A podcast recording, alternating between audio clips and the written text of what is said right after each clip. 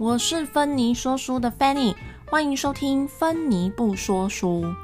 今天是记账挑战的第二十六天，我们要来聊一聊木马城市。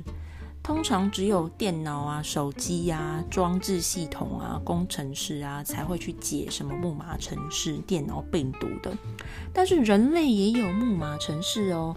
推荐大家去看李新平老师写的《人类木马城市》这本书，《人类木马城市》它里面就有讲到，我们人呐，可能在潜意识里面从小到大都被植入了一些呃负面的信念。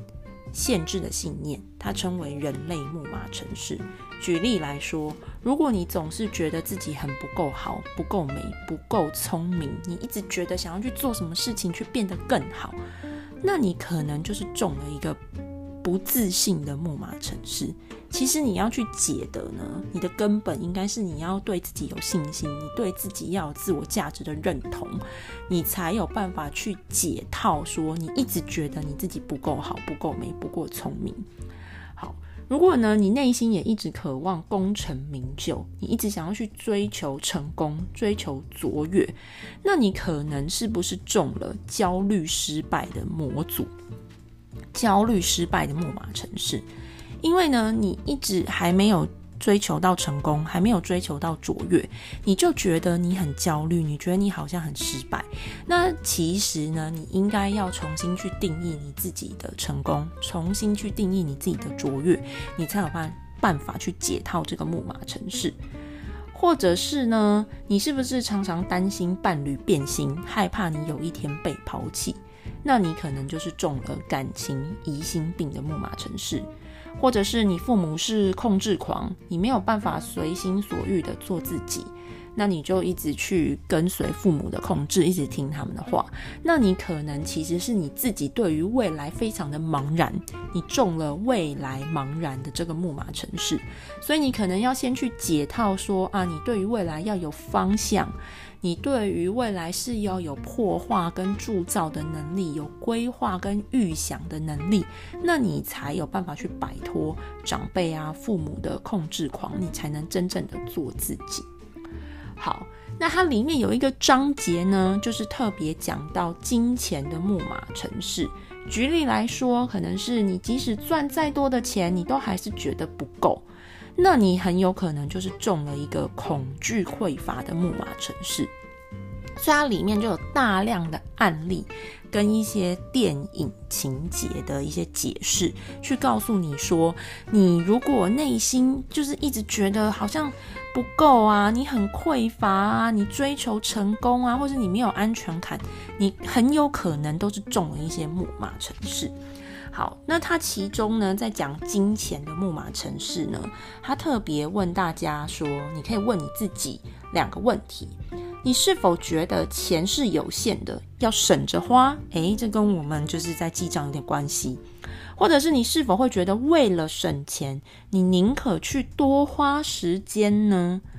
为了省小钱多花时间，常见的例子就是你排队去买打折，或者是去排赠品嘛。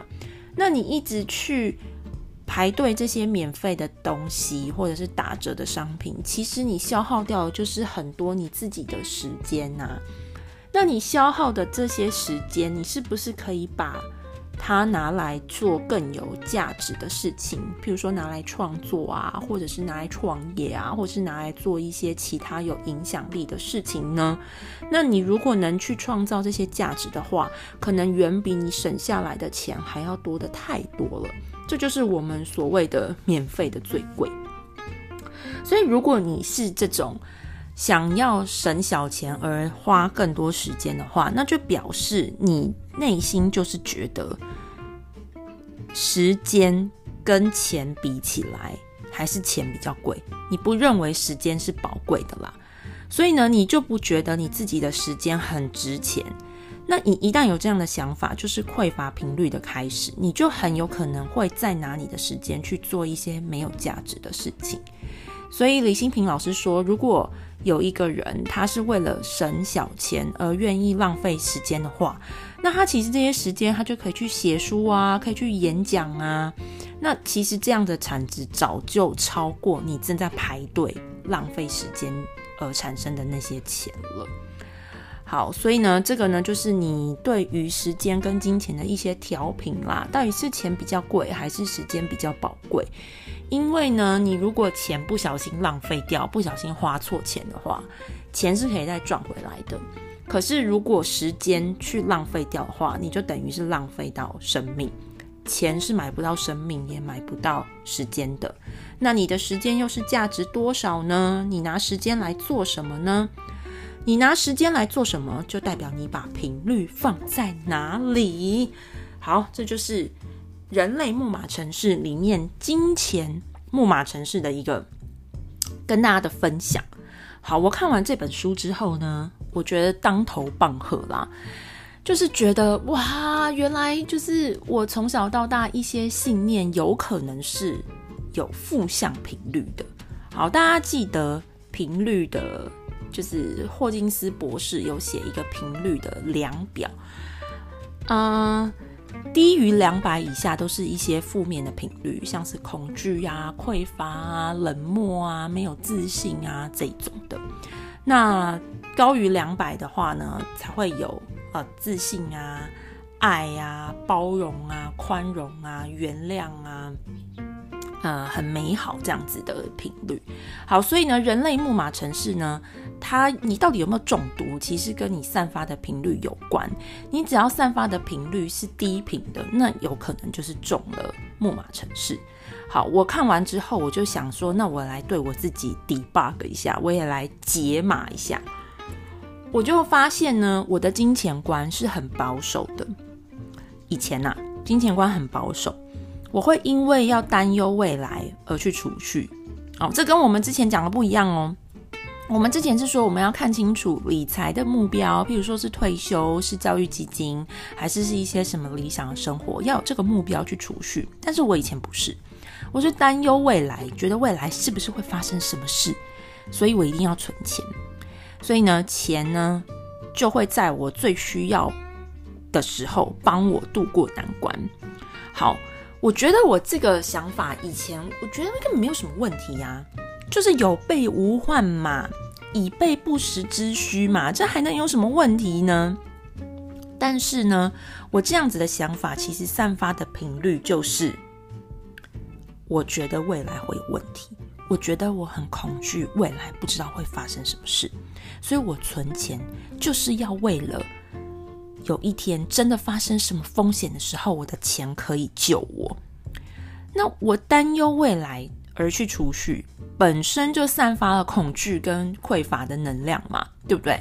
跟我们之前要讲说，根据一个理财目标去储蓄，完全不同能量。那钱，因为它要在我需要的时刻帮助我度过难关，所以钱就是真的只有在难关的时候才会被我吸引出现。怪不得我以前就会觉得钱怎么那么难赚呢？钱怎么这么辛苦啊？因为我的潜意识就会觉得赚钱是为了度过难关啊，所以我就是一直去吸引很困难的钱，跟吸引难关。因为有了难关，我才会有钱，钱才用得上嘛。我就吸引了苦难，也把钱真的用在了度过难关上。我就觉得太可怕了吧！这真是让我不能呼吸耶！我怎么会中这种木马城市？好，所以呢，我看完书之后，我就立刻调整我的意念。钱是我的好朋友，钱每天都很开心的跟我在一起。不是只有有难同当，我们要有福同享。所以，我们前几天的记账挑战才会说：你虽然有懊悔的钱，你虽然有很你的担忧，你对经济上的担忧、金钱的担忧，但是你还是要设定预算，你还是要开心的花钱，因为钱也喜欢开心啊。钱又不是只来救苦救难的，对不对？钱也是要来开心的。所以呢，这样子就会根据霍金斯博士的能量意识图表呢。你就可以把恐惧、匮乏能量一下子提升到很有信任、很有活力、很有安全感。你专注于生活中的美好，这样子的频率跟层次呢，就会跟恐惧散发出来的频率层次完全完全的不一样。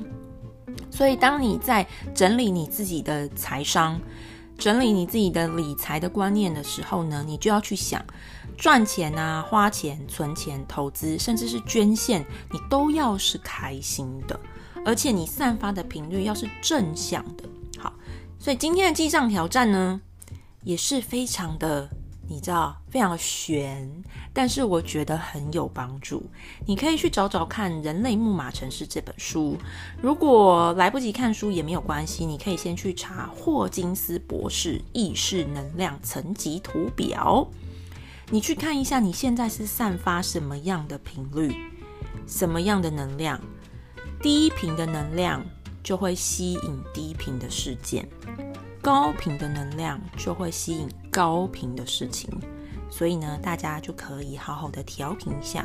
怎么样调频呢？我们在之前的记账挑战有讲过，感恩就是最好的调频方式，感恩也是最快可以清除那些负面信念、限制信念的方式。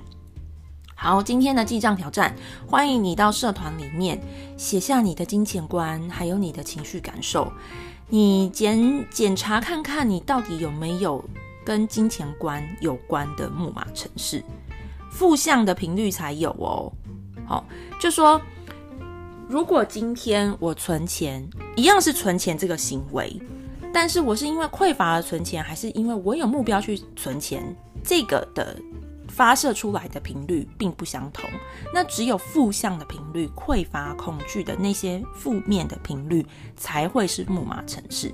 所以今天你一样是存钱，但是你觉得你存的很开心，你很满足，你觉得你很丰盛，你觉得你朝你的目标迈进，那样的话呢，就没有木马城市。好，所以呢，要 debug 呢也没有那么容易，你要往你内心深处看去，往你内心深处去探寻，这个真的是不简单。所以呢，也欢迎你到社团里面看看其他人怎么样 debug 的，我觉得是很好玩的。我们的社团叫做丰盛冥想二十一天支持团体，我把社团的连接写在 podcast 的简介下方，欢迎你一起来跟大家分享。今天还是要记得记账，有哪些支出，有哪些消费，买了哪些东西，享受哪些服务，又有什么样的心情呢？今天创造的收入也要一起写下来哟。记账土地公，记账土地婆，每天三笔账，有记有保佑，心诚则灵。我们下一集再见啦，拜拜。